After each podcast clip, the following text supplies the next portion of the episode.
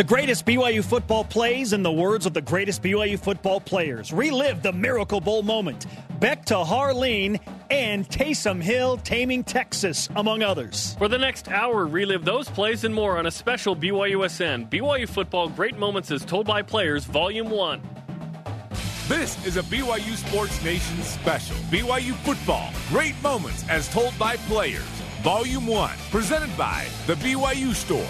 Now, from Studio B, your hosts, Spencer Linton and Jarom Jordan. BYU Sports Nation back to work.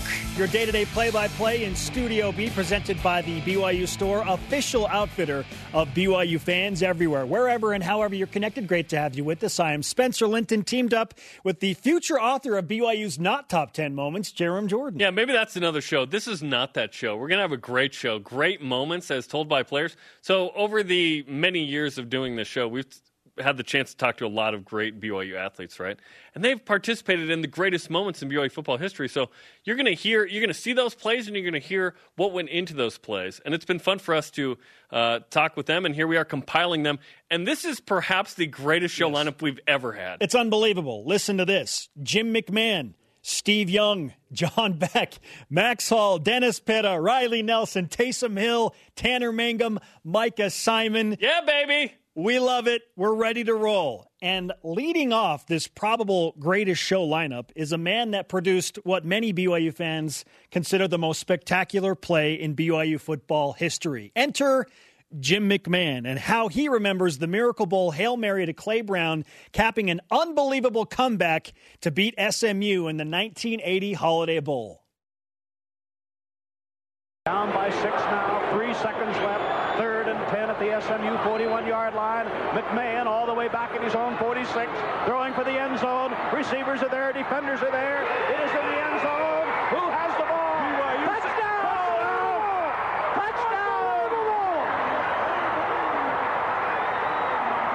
Touchdown! Everybody oh, remembers. Oh, the Doug Flutie Hail Mary, but I agree with LaVell Edwards. This one was even more spectacular, but because it wasn't as widespread broadcast, it doesn't get as much notoriety. This also capped a 20 point comeback in the last four minutes. Yeah, it doesn't get old to see that play. And there's so many people who drove away from uh, Jack Murphy Stadium at the time, right? And started trying to come back, but they couldn't get in, or they're just on their way home, or they heard that they, uh, you know, came back.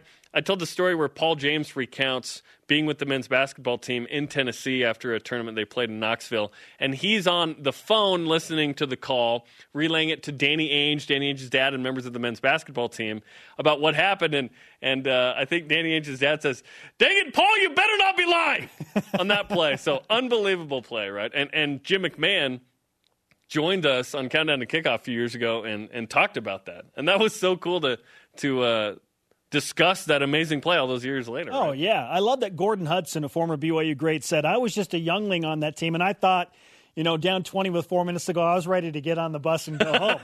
you know? They were used to losing in that game. let's right? go. Yeah, let's not overlook yeah. the play and improbable, spectacular, beyond, uh, beyond belief finish gave the legendary LaVell Edwards and BYU their first ever bowl game win. There was some pressure here. Jimmy Mack, not surprisingly, thinks of it often and may just use it as trash talk fodder with a Hall of Fame counterpart who played in that game.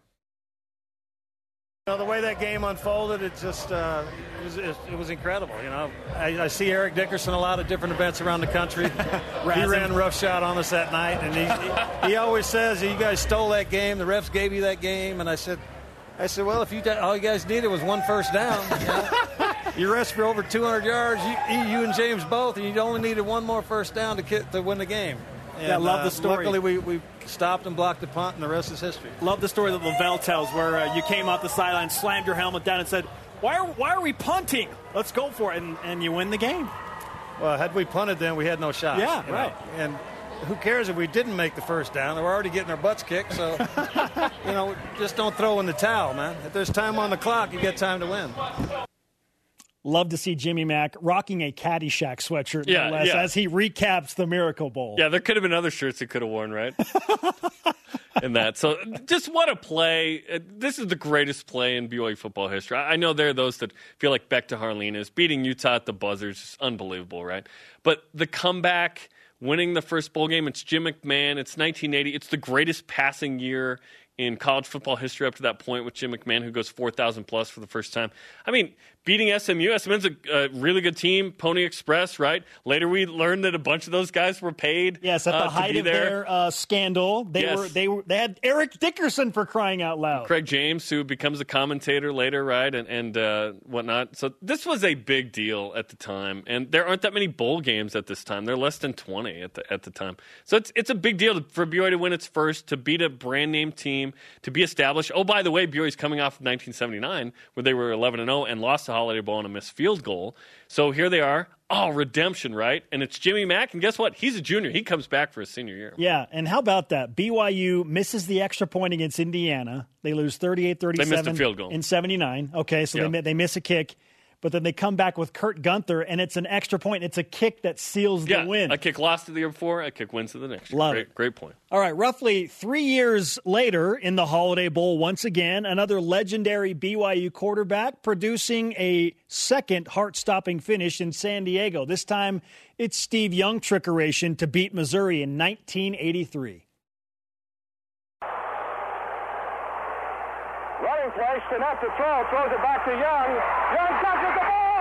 They might, they do score. They made it. BYU did it. What a play. Just complete overjoyed pandemonium. Steve Young high stepping in the end zone, and the Cougars beat Missouri. This would be the third Holiday Bowl victory for BYU in a four year span. This was a big deal too because we did a show called the 1983 Reviewables where you argued that this is the greatest team in BYU history. It is. So this was a big win to cap it off, right? Against Missouri, a team that's now in the SEC. At the time, were they in the Big Eight, maybe or something? So this this was huge, and the fact that BYU got to that point, there were several plays on that drive that, in recapping that, you go back and go. Oh my gosh, how did BYU even get to that point? And to call that play, to call a halfback toss in that moment. You have the best quarterback in the country, and you're going to put the ball in his hands, but you're going to hope that Eddie Stinnett throws a successful pass, which, by the way, he successfully did either that season or the season before against New Mexico. So this wasn't the first time we had seen a Stinnett to Young pass. Lavelle Edwards said, It's a good thing I didn't know what they had called, or I would have lost my mind. The go ahead score will always live at the forefront Yeah. of the storytelling and reminiscing, but the Stinnett Young throwback doesn't happen if, as you were leading toward, Jarom, BYU doesn't convert a critical fourth and 10 on that same drive. the desperation that I had personally, um, you know, I, I when I got to BYU, you know, Jim was there, uh, and you know, Marc had been there, and Gifford, and like it just, you know, wears you out, and and and you know, you have to win the WAC, you have to go to the Holiday Bowl, and then you got to win the Holiday Bowl, and you got to do it dramatically. You know, I mean, it's like all these things that had to happen to really kind of qualify. I mean, people always say you replaced Joe, Joe Montana. I was like, forget that. I I replaced Marc Wilson, Gifford and, and Jim McMahon. Don't worry about it. I'm fine. But uh, those few plays, I, I just feel like coaches we gotten we gotten blistered by Ohio State last the year before. We got really beat down, and I think at that moment there was a there was a feeling like let's just let's finish it, let's do this. And I think uh, um, and the conversations around it, and that that that pass to Wayman Hamilton was a nutty. What were we doing? You should be asking, right? Like what were we thinking to put the game on the line on one play at fourth and ten? Um, we're I guess we're lucky because we would look really stupid if that didn't work out.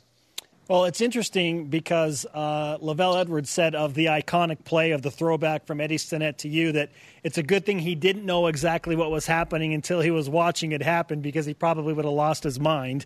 But when you get that play call and signal it in, uh, what was the reception in the huddle of, of you running that play, which had worked earlier in the season, by the way, to try and beat Missouri?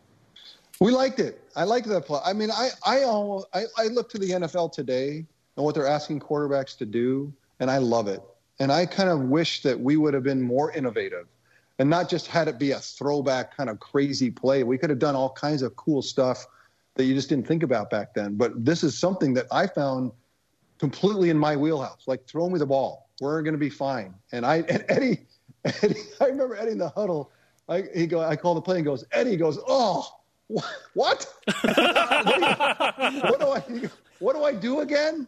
And I go, Eddie, just I'm going to hand it to you, and you can see right there. I said, Eddie, just I'm going to hand it to you. Then you turn and throw it. And like if you think about it, Eddie made no effort to look like he was going to run with the ball.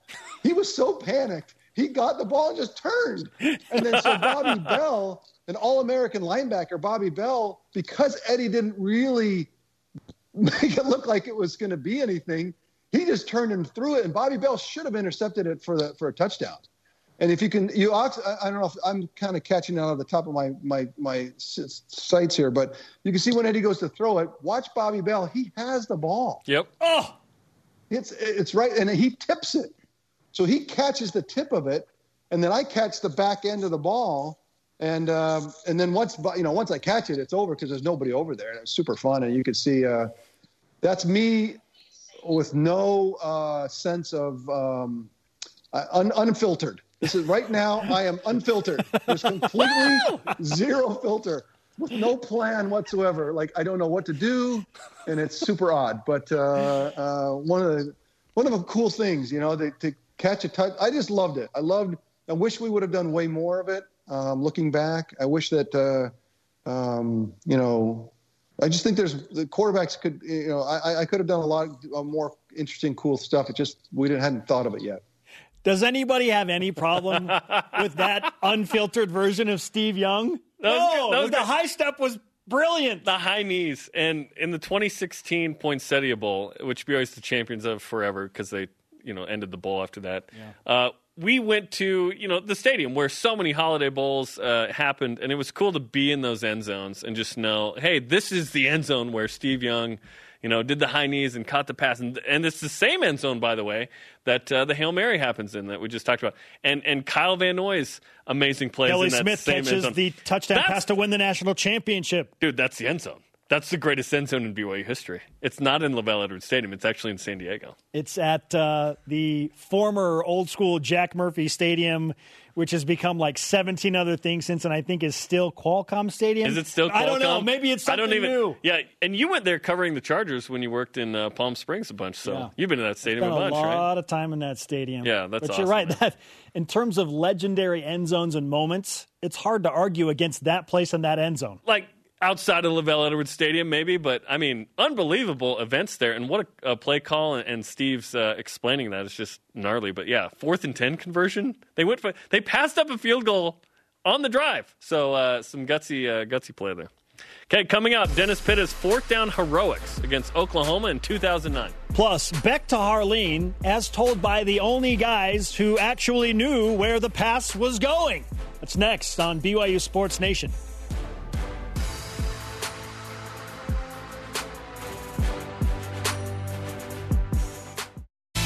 BYU Sports Nation is presented by The BYU Store, the official outfitter of BYU fans everywhere. We continue this BYU Sports Nation special in Studio B, the greatest moments as told by players. I'm Spencer Linton alongside Jarom Jordan. And in 2006, I was also, quite literally, alongside Jarom Jordan on the sideline. Yeah, we drove to the game with Jordan Finau. I remember. Rice Eccles Stadium, Salt Lake City, for a play that was voted number one by BYU fans in 2013. It's right there with the Miracle Bowl as the greatest play in BYU football history. We can sum it up in three words Beck to Harline. They have a three deep zone. They have McCain up on Harline, but they have someone behind him. They have to go to the end zone. Final play of the game, barring a penalty, all the time in the world for Beck. Can anybody get open for him? He'll roll right, lets it go, finds his guy, touchdown! Johnny Harline comes all the way across the field. Beck finds him, and it's a touchdown in BYU. Swarms the field, they win it. Five in a row won't happen. John Beck. The jumping up and down of the BYU fans in that little sliver of Rice Eccles Stadium gets me every time. They were on the opposite end, tucked in the corner. My mom is in the exact perfect place to see the pass. She is with my stepdad, Ute, named Bruce. Super nice guy. The only thing I don't like about him is that he's a Ute fan. That's it. But other than that, he's great. No, that was you and I are right next to each other. I've told the story. I'll tell it again. So I've got a camera. You're you're you're in reporter mode. You know you can just watch. It's great. You do your work later. So I'm shooting, and I dropped the lens to watch the ball, and it was worth it. Nobody faults you for that. I was not hired as a cameraman here for a reason. but yeah, so props to everyone that got the shot. But what a moment. I mean, to beat Utah in that fashion is unbelievable. And three years later, BYU has a walk-off winner again against Utah. And there have been several moments where, uh, you know, there's walk, walk-off field goals or walk-off missed field goals, right? But but to have this, and again, there was a four-game win streak. Utah had turned the tide in this rivalry, but BYU was the better team, but needed this win and it was back and forth. This is one of the greatest games, by the way, in BYU football history. I love that game. Now, at last glance in the 2020 BYU football media guide, Johnny Harline is still open. He's still open? And spoke with And us that- prior that to the still going. 2015 Las Vegas Bowl about the emotions of rewatching that iconic, unforgettable play to end a four game losing streak, mind you, to Utah. I always just try to remember, you know, what it was like for me, you know, inside my helmet and kind of my view. And I just remember, you know, the ball. I remember just I kind of snuck over to that side, and um, everyone started, you know, flowing the other direction. Which, you know, in, once it's a scramble drill, that's what you're supposed to do. And I kind of hung back behind, and I was like, you know, I'm wide open over here. If John sees me, then he can check it over here. And Did you uh, wave at all? Did you like try and Oh get yeah, his yeah, attention? yeah, yeah. I was standing. I was waving like crazy over there. Did you And, see him? uh, I mean, uh, yeah. I as I scrambled, I first had to make sure that I had space to run, and I it was crazy how I just saw this wave of people moving with me, and this lone white jersey just hanging back there, and the thought was in my head like. This entire wave's going to keep going, and he's going to be standing there.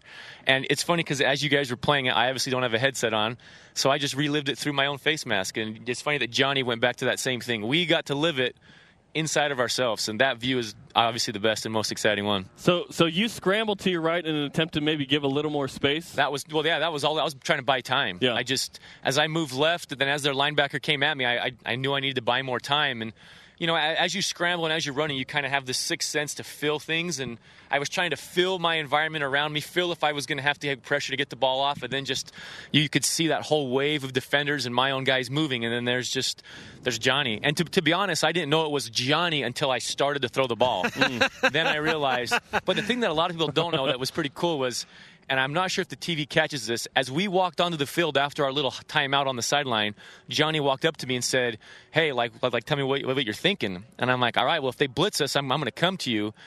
Uh, but if they drop drop everybody back, just like be moving, find a way to get open. And that's literally it was almost like a schoolyard thing of just, hey, try to get open, and I if I can find you, I'll find you, and it worked. What was the play call? Did you have speci- a specific play call, or just like just just Yeah. go down there, man? I'll find you. It was 59. Ace, yeah, ace flip 59. That was the play call, and you know, I remember saying, just telling you, like, look, if you're in trouble, just throw it up yeah. to me. I mean, You'd had a funny how- decent game up to that point. yeah.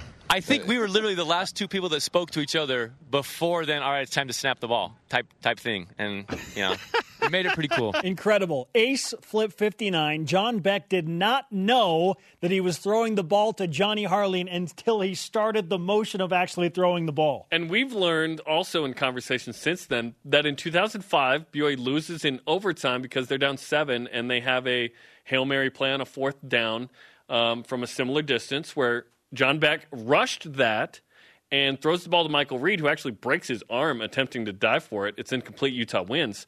He learns in the offseason, he watches that, albeit painful, he said, that he learned, I have a ton of time there. So in 06, he takes his time. And that was the key to everything, to getting Johnny open. BYU, and this is a growing theme here, converted a fourth down on the game winning drive from Beck to Harline in that same drive. Yes, that's a great point. It's overlooked. And it Fourth was to- downs it was to leading to an amazing moment. Yes. there will be more of these in these greatest moments as told by the players. Now, here's a fun fact Max Hall, waiting in the wings to replace John Beck at quarterback in 2006, was set to go as BYU's quarterback in 07, found his way into Rice Eccles Stadium to watch that game and that iconic play. And this is maybe where Max's relationship with Utah fans really took hold. the year before, you know, the famous uh, Beck to Harline play. I was um, I was on the team, but I was ineligible because of the transfer, so I didn't travel with the team. I didn't even have a ticket to the game, so I actually snuck into the game at Utah. I snuck into that game, and uh, I, I didn't get in till probably close to the second half. But I found my way in. I found some seats, and I'm sitting there in the midst of the Utah fans, and um, I'm watching it. And then the play happens where John Beck throws the pass back to Johnny Harline for the touchdown to win the game. And I'm going nuts in the middle of the Utah section. And nobody knows who I am. Nobody knows anything. And I'm just giving it to all these Utah fans. And they're like, who is this guy? They're looking at me. And I'm just like, that was my first experience at a BYU Utah game when John threw that ball to Harline. So that that was pretty cool. That was a fun memory because I could say and do whatever I want because nobody knew who I was. So I was just lighting everybody up. It was pretty cool. Now, Max Hall's first experience with the BYU Utah rivalry, um, amazingly, isn't the most memorable that he has in the BYU Utah rivalry. I mean, he's sitting there as the scout squad quarterback in 06. In 07, he has to beat out Brendan Gaskins and Cade Cooper for the spot. And Cade Cooper then transfers after that.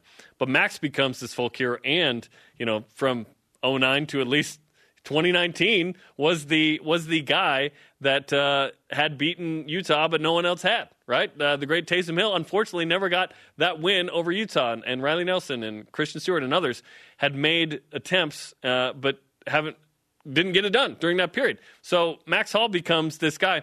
I think he also tells this story where beer was poured on him and maybe someone with him. Was that in the that was earlier in the game? Maybe that was 2008 when BYU Oh, okay. Lost. In 09, he's upset Yes, about yes, the year before. correct. Gotcha. Okay. So 06, he's like by himself, sneaking into Rice Eccles Stadium as the scout squad quarterback. You think the whole team gets to go. It's not true. I mean, Ma- Max is a guy who can't play. He can't be on the sideline quite yet. So that's hilarious. find a way.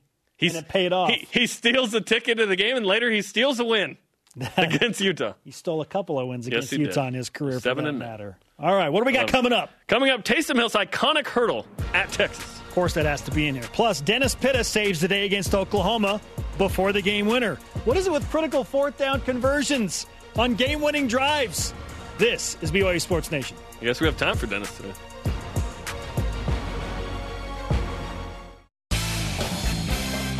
He is Jarom. I am Spencer, and this is BYU Sports Nation. Welcome back to BYU football, the greatest moments as told by players. We have ample time, even for our friend Dennis Pitta. Today, Today we do, yeah. The Super Bowl champion with the Baltimore Ravens was making huge plays in NFL stadiums before he was technically in the league. Just see 2009 and BYU season opening win against then third ranked Oklahoma and the reigning Heisman Trophy winner Sam Bradford. Dennis was the decoy on the epic game winner at Jerry's World. And they line up immediately. They're not waiting for anything. And they snap it on fourth down, and they got it. Pitta. You know what that was? That's like a two point play. All right, now what makes this play even more unbelievable is the build up to it, Jarom, because BYU is trending towards one of the biggest wins in history, but they got to score a touchdown. Yes, and Coleby Clawson has separated the AC joint of Sam Bradford at this point. And so in comes Landry Jones, who becomes this unbelievable college quarterback as well. Top six in yards all time, goes to the NFL. But he's a freshman, and BYU has the advantage of a senior Max Hall and a senior Dennis Pitta. And uh, they made plays in this game. And this is a huge game, as you mentioned. First one in Jerry's world, and uh, the best was yet to come here. But uh, I love the story behind this one because BYU eventually scores and wins this game. Oklahoma's ranked third, huge win. BYU was 20th. They were good. Um, and BYU proved and climbs into the top 10, you know, two weeks later after beating Tulane. That was a huge fourth down conversion, which is sort of the theme of the show, Yes. leading to the big Yes. plays, right? Make a big fourth down conversion to set up the game winning play. We often hear the idea of envisioning greatness and then making it happen. Well, that happened this night. These guys eventually called their shot. that last drive was was I, guess the only thing I really remember from that last drive is when we went for it on fourth down. And it was like we were driving, we were moving the ball pretty good, and then we got kind of stuck on third down. It was third and five, I think. We had an incompletion. And so we're kind of all jogging back to the huddle, and we we get the call from the sideline, and it's a hurry up play. We had a couple plays that were like when the the call comes in from the sideline, it was just like one word code word. We already knew what the play was, and it's just you sprint to the line, you run the play. And so Coach Anae, to his credit, just was totally prepared for the moment. And it didn't allow anybody any time to think or process or realize how big of a play that was going to be in that game. Because fourth and five, we don't convert there, we lose the game. And so the play was, and I don't even remember the formation, but I was just flexed out barely to the right side of the formation. And I just had a five yard out. And yeah, there it is right there. And so we sprint up to the line. We get the call, whatever. I can't remember the code word was. I wish I, I remember it. But we, we all run to the line, no time to think. And it's just like, boom, that we snap the ball and I released. And, and the defense is kind of frozen by this a little bit because fourth and five, typically you're going to huddle might even burn a timeout. They really want to kind of think about the scenario, go through what they're going to call. But boom, we ran that play and it kind of caught them off guard. I mean, a simple five yard out, he just kind of ran away from the middle linebacker that was kind of tucked in the box. And Max put it right on me. I was able to turn up, get some extra yards, and I think I lost my helmet on the play at the end. Fittingly, well, every play. Fittingly, yeah. And so, um, and then a couple plays after, I don't know if it was one or two, three plays after, um, McKay Jacobson. I was running like a little sit route on the goal line, and he had um, kind of a dig or kind of bent in around behind me and just got lost behind me in the defense, and and Max hit him with it, and that was the game. So just like you look back at that game, that's the one play and kind of sequence that I really remember. Just in the moment when the biggest moment of our season, arguably the biggest moment of that game. Um, you know, we were we were just you didn't have to think. Coach Anae was, you know, it, it took some uh, real guts to to make that call, and and it worked out. Yes, Dennis converts the fourth down, and because he does that, and they know he's the go-to guy, the defense and the linebackers they all sneak up on Dennis at the goal line, and McKay Jacobson just calmly winds behind the defense. He's open for the game-winning touchdown. And Jeremy, I love the story that these guys discussed that potential game-winning Yes. touchdown before it actually happened. So here's the story. So McKay Jacobson, who's a freshman that year in 06 and a meaningful receiver before his mission, he calls Max Hall during the summer. They know they're playing Oklahoma in that stadium. McKay's from the Metroplex there, and he calls Max and he says, "Hey, I, hey, I'm open in the end zone." He's standing in the same end zone that he eventually catches the game-winning touchdown pass.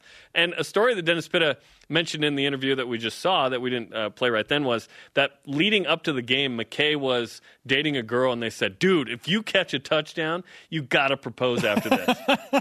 so after McKay catches the touchdown pass, they run to the sideline, and Dennis said a bunch of them were yelling at McKay, "You got to propose, bro! Propose, propose, you got to propose." propose!" So we don't know if he did or not, but uh, epic moment with McKay. Catch the game winner, you got to propose. Oh, and then it happened. Oh, and by the way, uh, the quarterback in high school for McKay Jacobson was Chase Daniel, who ends up uh, still being in the NFL, you know, in 2020, which is crazy. Friend of Drew Brees and Taysom Hill, who Yeah, was uh, former in the, Saint. the Big Easy with those guys for a few years. Yeah, what a fun game and fun win. Okay, coming up, Riley Nelson versus Tulsa in 2011. Red alert! The story behind the rogue play where he connected with Cody Hoffman for the game winner in the bowl game. Because the game was on the line, and I went against the direct order from the sideline, which was to block it, huddle up, and call another play. How fun is this show? Plus, Taysom Hill owns Texas. That'll make it a little more fun. This is BYU Sports Nation. BYU Sports Nation is presented by The BYU Store, the official outfitter of BYU fans everywhere. Welcome back to BYU Sports Nation in Studio B, a special featuring some of the greatest moments as told by the players. And it took some dramatics and another wild finish at a bowl game, go figure, to give BYU a 10 win season in 2011. So right now, we're all in on Red Alert, former BYU quarterback Riley Nelson. 10th play of this drive. Clock starting to tick. Here's Nelson looking to the end zone. A yard shy of it. Pass is caught by Marcus Matthews, and the clock continues to move. 28, 27. Yeah, if you're Tulsa, take all the time you need to wait to get up. Don't get caught out of position. 18 they seconds. Clock it. He'll fake the clock, throw to the end zone, touchdown! Seconds remaining. His third touchdown grab of the afternoon, and BYU has the lead. Oh, go bonkers once again. And uh, as we've mentioned several times, the theme of clutch plays leading up to the plays are what set BYU up in these great positions. Marcus Matthews makes a big catch on the goal line, setting up Riley Nelson to make that on a whim decision to uh, go to Cody Hoffman on red alert. Can we talk about a fourth down conversion? Sure. On that drive? Sure. Riley Nelson rushes on, I think, fourth and eight. He gets nine or something. It's just fourth down conversions leading to these plays. You have to make a series of clutch plays to get to the one you remember. And the one we remember is Red Alert. That's the name of it. Why is it red? Why couldn't it be blue? I don't alert? know. You know what I mean? Come on. But uh, the fact that BYU draws that up and Riley goes rogue, which we'll hear about in a second, is, is amazing. Remember, this is the first bowl game of independence. It also gets BYU to 10 wins, which was the thing BYU was doing. Oh, 6, 7, 8, 9, 10 rebuilding year with Jake Heaps as a freshman. If you play a freshman quarterback, you, you don't have to win double digit uh, that year because you're building, right? But then BYU goes back to 10, and it's like, everything's good. Independence works. It's great. And the years after that, BYU doesn't get 10. This is a meaningful moment to get that 10th win. You like dramatics and big time wins? Well, the 2011 Armed Forces Bowl was clearly no different for Riley Nelson and the Cougars. Right here, this was one of our bread and butter plays. It was called 56 Duo, where on the front side, we just run a stick route trying to get, and Marcus ran a great route. He's just trying to find the zone between the linebackers. As we knew that they were trying to do, you know, he's holding his hands up, but with his other hand, he's holding his foot, trying to make the clock run down. At this point, you notice I, I, had peeked over to the sideline, but I ignored what they were saying, which was clock it. And red alert was something we practiced the whole year. Uh, right there, you see, I glanced to the left. We practiced it all year, uh, going to the wide side of the field. Ross Apo was up there, and he just had more space to kind of throw a fade ball. That's where we wanted to look. My last glance before we snapped the ball, I it said about 13, 14 seconds. So I knew I had to be quick. Anyway, when I looked to Ross, the guy was holding him. His DB actually lined up and was staring at Ross. He wasn't looking at any of the other fakes. So he played it as if it was a normal play. So I had to eliminate Ross really quickly. Came back, and so I was going to come back to peek at Cody and either huck the ball out of bounds as quickly as I could. And luckily, Cody, when I came back, we kind of, you know, and Cody, it's well documented. We had a good uh, little connection. He got his eyes back. He saw me look, stopped, was able to throw a back corner. As luckily, Cody's DB, because he was so much closer to the ball, he got caught up in more of the fake of it all. So he got uh, really anxious trying to recover to cover the deep fade, which allowed Cody to stop, throw the ball back pretty easily, and, and the rest was history. And then the last thing I'll show, it doesn't show me running off the field, but Coach uh, Mendenhall, with he didn't want to do too big of a smile, as he never wanted to do when he knew the cameras were on him. But he gave me a little smirk and he was like, and, and a little hug, and he kind of pulled me in and said in my ear, he goes, you're, you're lucky that worked. and, of, course, of, course, there would be no real punishment or anything in it, but like, it, you know, he and I had that relationship. I, I am lucky that it worked because the game was on the line and I went against a direct order from the sideline, which was to block it, huddle up, and call another play. So uh, a great moment uh, for for me personally, for Cody, for that 2011 team to, uh, you know, get af- after that 2000 that 2010, which was tough, going seven and six, and trying to find our way to get back to the tradition that you know Max Hall had set all those years, winning 11 and 10 games. To, to get back to that point, uh, a great ball moment, great moment for program history. Riley Nelson. You're lucky that worked. And we appreciate the rogue nature right there. Can you imagine if it didn't? like he throws a pick. Intercepted. oh, scholarship revoked. Back to Utah State. You know, no, that's such a great play because uh, it gets BYU to ten wins. Riley Nelson has this emergent 2011 year where he and Jake Heaps are, you know, uh, neck and neck, and, and Jake starts the season as the guy, but Riley ends the season as the guy, and Jake transfers. And uh, then you go into 2012, and then all of a sudden Riley gets hurt, and Taysom Hill starts a couple games. So you just have to have a good backup. I think that's what we've learned through Independence. Is obviously there have been injuries, ineptitude, inconsistency, the three uh, deadly eyes, right? Riley Nelson was a guy that was ready, and you know physically, you know, he's got the hair, the hair flowing when he first shows up in 2010 with that. Uh, you know, amazing comeback against Utah State, but here against Tulsa, this was a nice win. And the helmets, by the way, were ridiculously awesome. They had the the, the camo, yeah, the camo helmet. and the wide. Oh, it was sweet. I love it. Every time I see Cody Hoffman celebrating in the end zone, I'm like, why don't we have that helmet somewhere? Yeah, the end zone was not awesome. If you saw that, it's like, like the paint job was terrible. But anyway, the helmet was amazing, and the trophy, by the way, the Armed Forces Bowl trophy. I've held that thing. That is the heaviest uh, trophy I've ever uh, encountered. Ever. It- that thing was made of like pure lead. like, like you drop that in the ocean, forget about it, man. It is gone. You brought up the guy that took over for Riley Nelson, Taysom Hill, and I'm not sure there is a more feared individual and downright respected opponent in Texas football history than Taysom Hill. The man ran over, around, through the Longhorns, and uh, on the way to multiple resounding victories against the storied burnt orange and white. Who can forget this iconic gem in 2014, known simply as the Leap?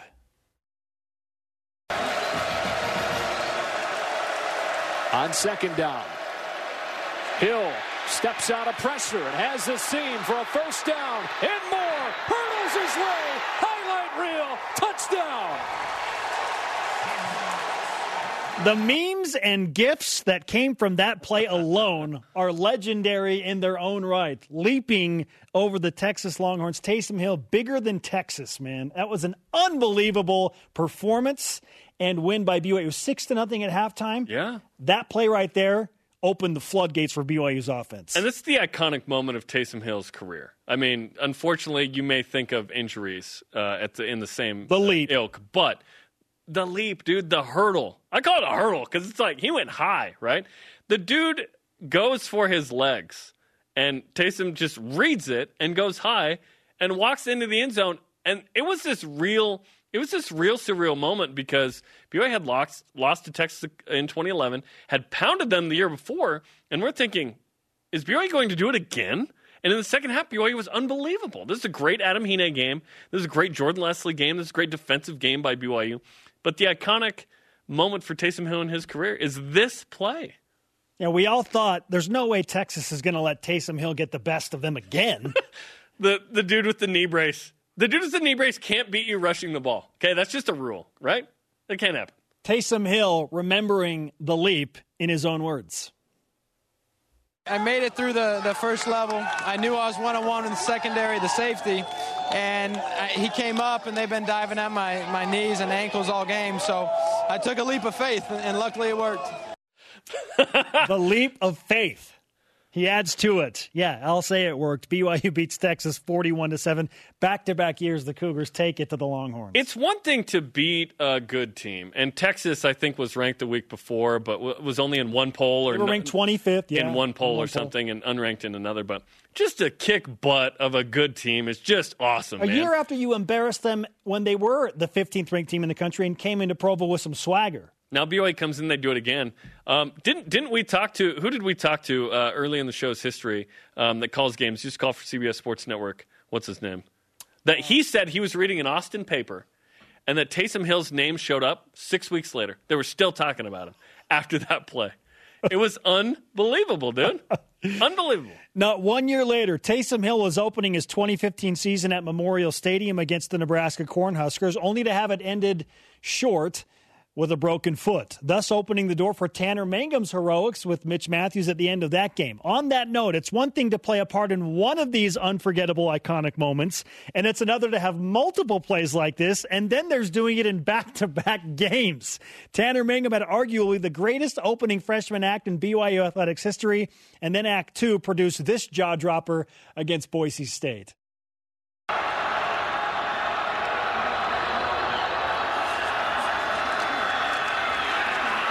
Pressure from behind. Mangum flips it into the end zone. We've seen this before. Touchdown, BYU.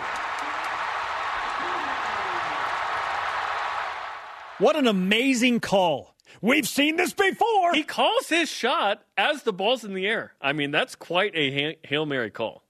Unbelievable. You got a fourth down play, by the way, Jarom. Again. Got to make a fourth down play. Man, crazy. To win these games. And and and the one of the the shortest receiver on the field catches the ball. It's not about how tall you are in that moment, right? It's about just making a play. And Mitchell Juergens, that's his iconic moment. Oh BYU. yeah, the Starman was born that night. Mitchell Juergens' memorable celebration in the south end zone at LaVell Edwards Stadium. Again, what what is it with Tanner and his Mitches? Here's the memory from Mitchell Juergens' winning perspective. when the ball was up, uh, I I honestly didn't think the ball was coming to me. I've, I've kind of talked about this, and and so when when Tanner lobbed it up to me, I just knew I had to make a play. And when I jumped up and caught it and then came down, it took me until I was on the ground to realize, hey, I still had the ball in my hand. I caught it. And I think we just went up, and so um, that was just pure elation, um, pure excitement, and so that was the natural response. I It was so fluid. It was like one motion, it was Like like, a breakdance move, it. like It- boom. It looked as if I practiced it, but I honestly, I honestly didn't. I think it was the first time I've ever done that. It was, so. the, it was the, It was the stuck landing. It's like a gymnastics Yeah. movement, and you stick that- the landing. I gave that a 10. Yeah, I, I, I really 10 did. for that? really good. now, I want to point this out. Unbelievable. Mitch, Mitch Matthews is on the field. He doesn't get to throw. He's go- celebrating in the background. He's on the other side of the field. So it was two different guys in two weeks catching a Hail Mary to win in dramatic fashion against two quality opponents. Nebraska only wins five games that year, but I'll take a win at Nebraska every single year. And then Boise State, the rivalry. Again, you can write off one Hail Mary to luck two weeks in a row. Holy cow. Here we go. Kind of makes you wonder. there was a little bit more than luck involved. Okay. okay. Don't bring out Sunday school Jarom here. Let's go. Oh, hey, time for Tanner Mangum to enlighten us with his take. Honestly, it's just you know just uh, belief. Even though it's you know last last minute, fourth down, we just know we, we got to make the play. We got to go win, and uh, we never give up. You know, obviously, Mitch Ma- Matthews last week made an amazing catch, and Mitch Juergens this time made an amazing catch. But it's all the things leading up to that that that made it happen. The defense played amazing, getting stops. The offensive line creating holes. Without those little things leading up to it, that last second play doesn't happen. It's the greatest eight day span of any BYU quarterback in history. Oh, I, I mean, you hope that Tanner Mangum could do something bigger than that, but uh, like he peaked in his first two games. Like those were unbelievable. But we'll always be talking about Nebraska. We'll always talk about Boise State as well. Pretty amazing. Okay, coming up, Micah Simon's heroics against Tennessee. Yeah, another game we'll always be talking about. Remembering the Rocky Top revival deep in the heart of SEC country. Stay with us on BYU Sports Nation.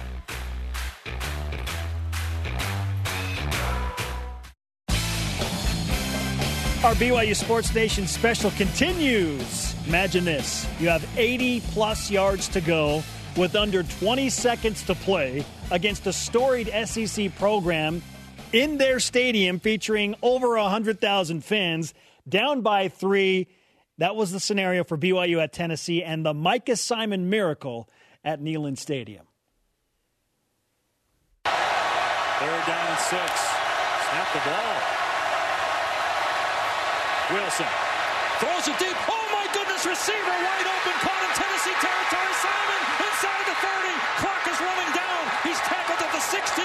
with seven seconds left. The clock will stop to reset the chains, and then BYU will have to get up there and spike the ball. Yes, spike the ball and then let Jake Oldroyd kick the field goal that barely sneaks in to put this game in overtime. This game's over, Jarom. It's over. It's totally over. When Zach Wilson releases the ball, there's what, like 16 seconds left? Are you kidding me? And when we started that clip, I thought, are those crickets? Because it's so loud in there. It's so loud. Uh, when I call my mom in Arizona at night, it's behind her. It's like, is the power really? No, it's bugs. The fans in there were so loud. In the first quarter, BYU had to go to a silent count. They even called a timeout to figure out how to deal with it. So in that moment, imagine that. And you were there. What was it like when that happened? It was electric to say the least. You know, we joke about this place is electric. Great No, it, you you feel the electricity in that moment. I just kept looking around me like, did that really?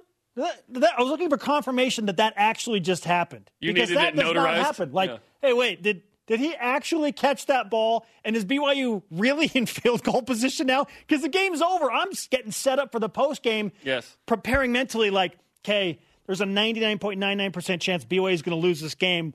Which questions do I want to ask? going to be 0 2. They do- just yes. lost to Utah. What do I want to ask to Kalani Sitake? The players, like you formulate all this, and then this one play happens, and all of that ideology just gets chucked out the window. Yes. It's like they could actually win this game now. That's one of the most epic plays in BYU history. I mean, I, I would say it's you know top twenty-five, top thirty-five, or whatever. We'll we'll have to do that show too. But this is such an epic moment because it sets up the game tire. It pushes into OT. BYU goes to a second OT, and Ty'Son Williams rushing uh, and bowling his way into the end zone with the line. What a play by Mike Simon! It was truly miraculous to have that play happen when it happened. Man, the celebration in that moment, the celebration with like 5,000 BYU fans who were crowding outside of Neyland Stadium for an hour and a half after the game just to catch a glimpse of any BYU football player. It was incredible. Here's Micah Simon on the Micah Miracle and the team mindset approaching that last improbable drive in regulation. you know, we all hoped we, we could have got out of bounds to kind of calm us down a little bit, but clock's ticking and No timeouts left. no timeouts We're and it's under 20 seconds. Is it the same play call? same, same play, just different formation. Keep Micah it, keep Simon. back in to protect. Top of the screen and hello. run, run. Unleash, unleash the trailer. Kalani runs a 4 5 40 catching up to you, Micah, down the sideline, and all of a sudden, you first and 10, well within field goal range. Micah, how in the world do you get open right there? It's a good question. I mean, it's, you know, I think the corner just uh, thought, you know, since it was third, third and medium, I would probably sit at the sticks and then try to get out of bounds. And he just had bad eyes and was able to was able to get uh get behind him. And then Matt, you know, the great tight end he is, was able to draw a couple guys his way. And and yeah, I was able to get open. You look pretty tired. Bro, I was so tired. Okay, and now there's serious nerves happening. It's like, hey, we made a great play, but now we got to make the field goal. I didn't, I didn't watch. You did I- not watch I it. I didn't either. I didn't, I didn't watch. Really, you couldn't Nah, watch. uh-uh. I was just sitting down and just trying to stay calm. Coach, from your perspective, where you saw the ball, were you wondering if it went in? Well, I usually look for the crowd to see a response, but they were all saying miss.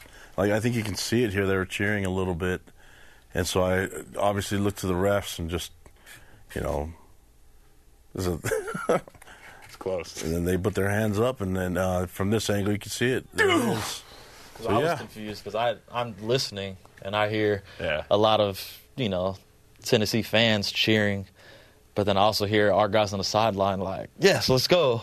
So then that's when I looked up and I was like, "All right, overtime."